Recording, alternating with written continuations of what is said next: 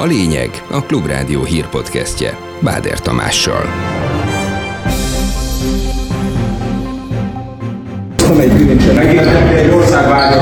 Bilincs elvárták a fővádlottak egyikét a Völner Schadl ügy bírósági tárgyalásán a folyosón.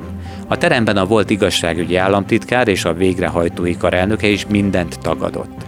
Dr. Sadgyőzzel nem álltam soha korrupciós kapcsolatban, itt a 400 ezer forint feletti nettó átlagfizetés a KSH szerint. Mindez persze az infláció miatt azért kevesebbet ér. 10 éves reálbéremelkedési ciklus szakadt meg a tavalyi évben, a több évtizede nem látott infláció hatására. A települések közvilágítását is kinézte magának a kormány. Az önkormányzati szövetség szerint az ötlet akár jó is lehetne. Nem tartom rossz szándéknak, akár lehet jó is, de én azt gondolom, hogy az önkormányzatokat itt is most kikerülik. Pénteken még marad a viszonylag enyhe, de változékony idő.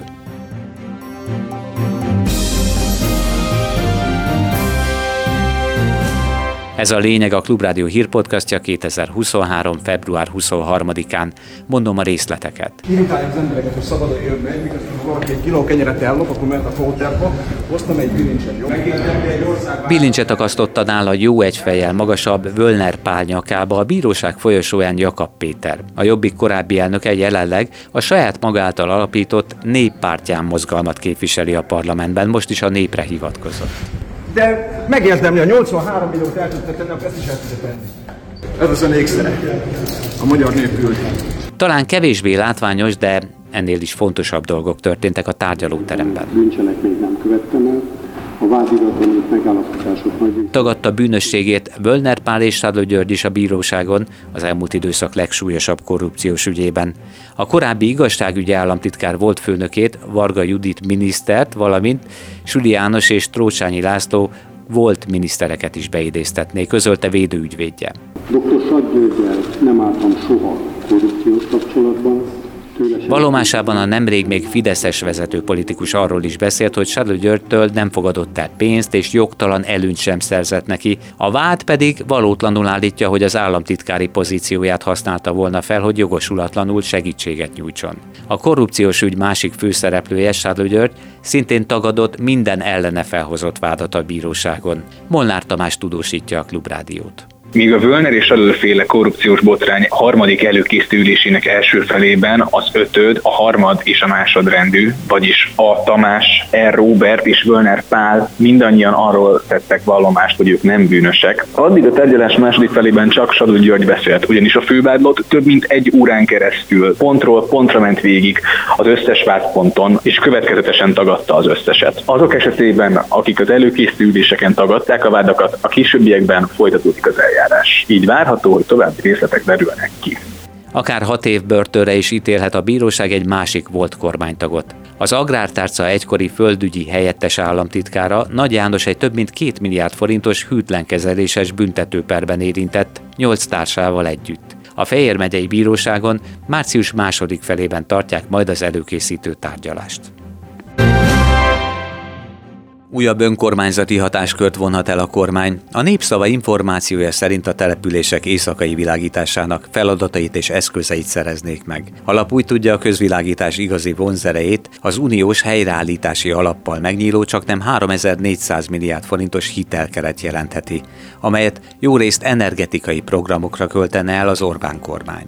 A Magyar Önkormányzatok Szövetségének elnöke szerint akár jó gondolat is lehet a közvilágítás központosítása. Gémesi György ugyanakkor azt jobb megoldásnak tartaná, ha a kormány a különböző fejlesztésekre szánt pénzeket közvetlenül utalná ki az önkormányzatoknak. Tulajdonképpen még akár lehet jó gondolat is, csak itt azt gondolom, hogy a nagy rendszerek hatékonytalansága eredményezheti ezt a döntést. Én azt gondolom, hogy a jó az lenne, ha beinvestálná a kormány az összeget a felújításba, és olyan támogatásokat adna az önkormányzatoknak, vagy olyan finanszírozást, amivel ki tudják fizetni a számlát. Mi jobb és gondosabb gazdái vagyunk a rendszernek.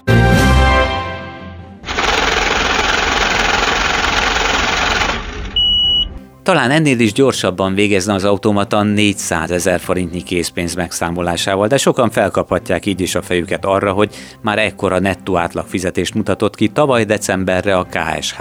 Az adatok alapján a bruttó érték 581.900, a kedvezmények figyelembevételével számolt nettó átlagkereset 400 ezer és még 300 forint volt, ami több mint 18%-kal meghaladta az egy évvel korábbit.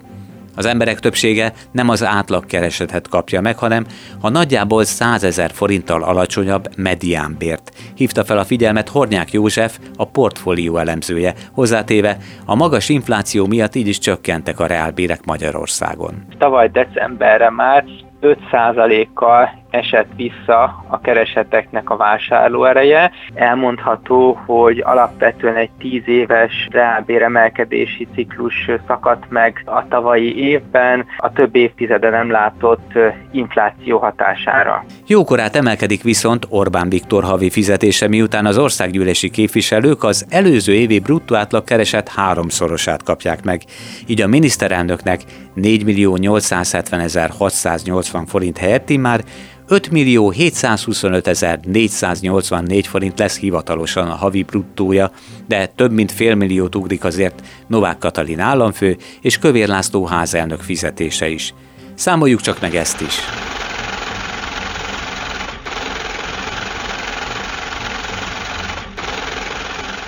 Ugye, ugye? Azért tovább tartott.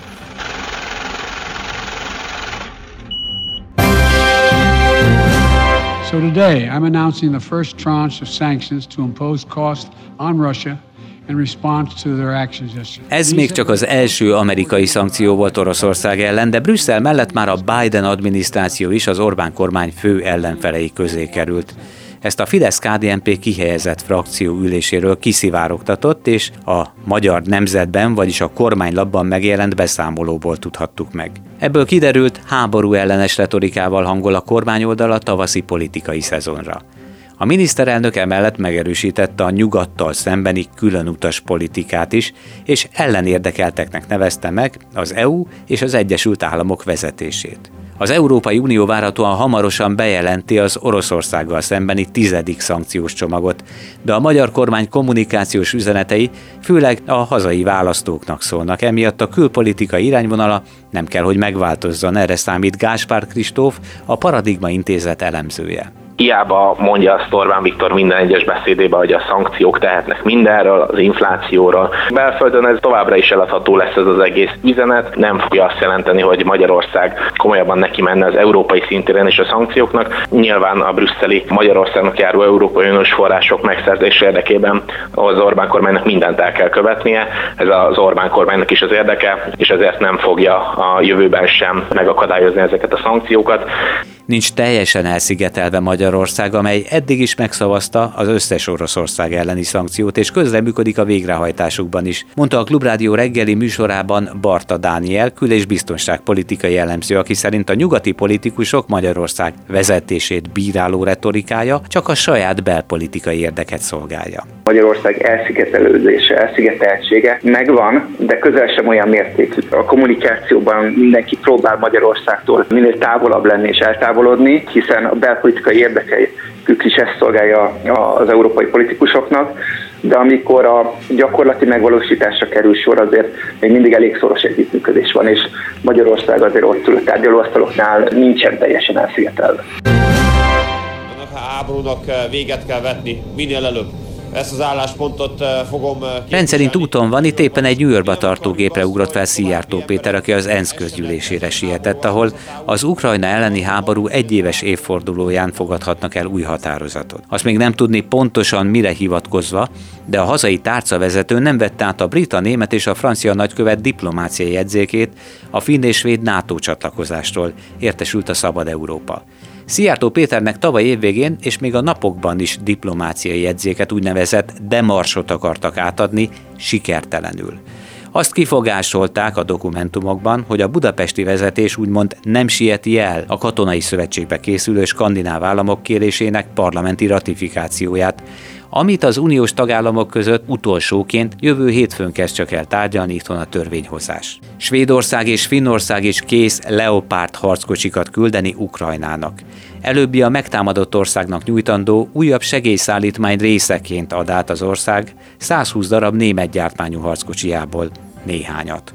Azóta Finnország is bejelentette, hogy három darab Leopard 2 vagyis az újabb típussal járul hozzá, ahhoz az együttműködéshez, amelyet a harcjárműveket gyártó Németország koordinál.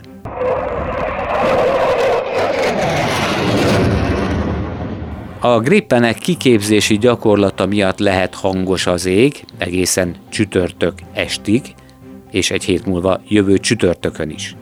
A tájékoztatás szerint a pilóták 14 és 21 óra között hajtják végre a repülési feladatokat, a gyakorlat idején pedig Kecskemét, Eger, Mezőköves, Tiszafüred, Tiszaújváros, Nagyatád, Kaposvár, Szigetvár, Szolnok, Veszprém, Várpalota és Hajmáskért térségében nagyobb zaj és hanghatásra lehet számítani, valami ilyesmire.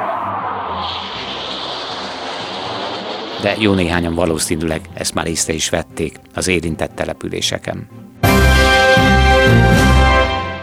Elhunyt Dunai Tamás, Jászai Maridia színész, érdemes és kiváló művész.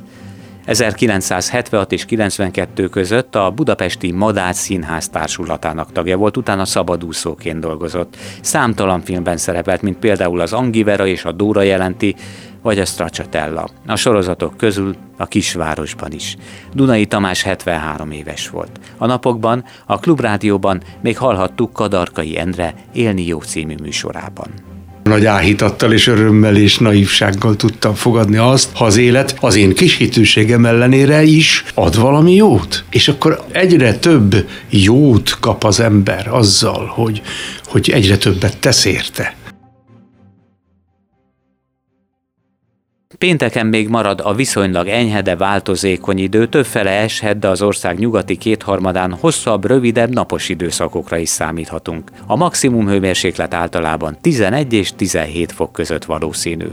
Ez volt a lényeg a Klubrádió hírpodcastja, munkatársaim Kemény Dániel, Selmeci János és Petes Vivien nevében is köszönöm figyelmüket. Báder Tamást hallották. Legközelebb új tartalommal pénteken délután 4 és 5 óra között jelentkezünk. Ez volt a lényeg. A Klubrádió hírpodcastjét hallották.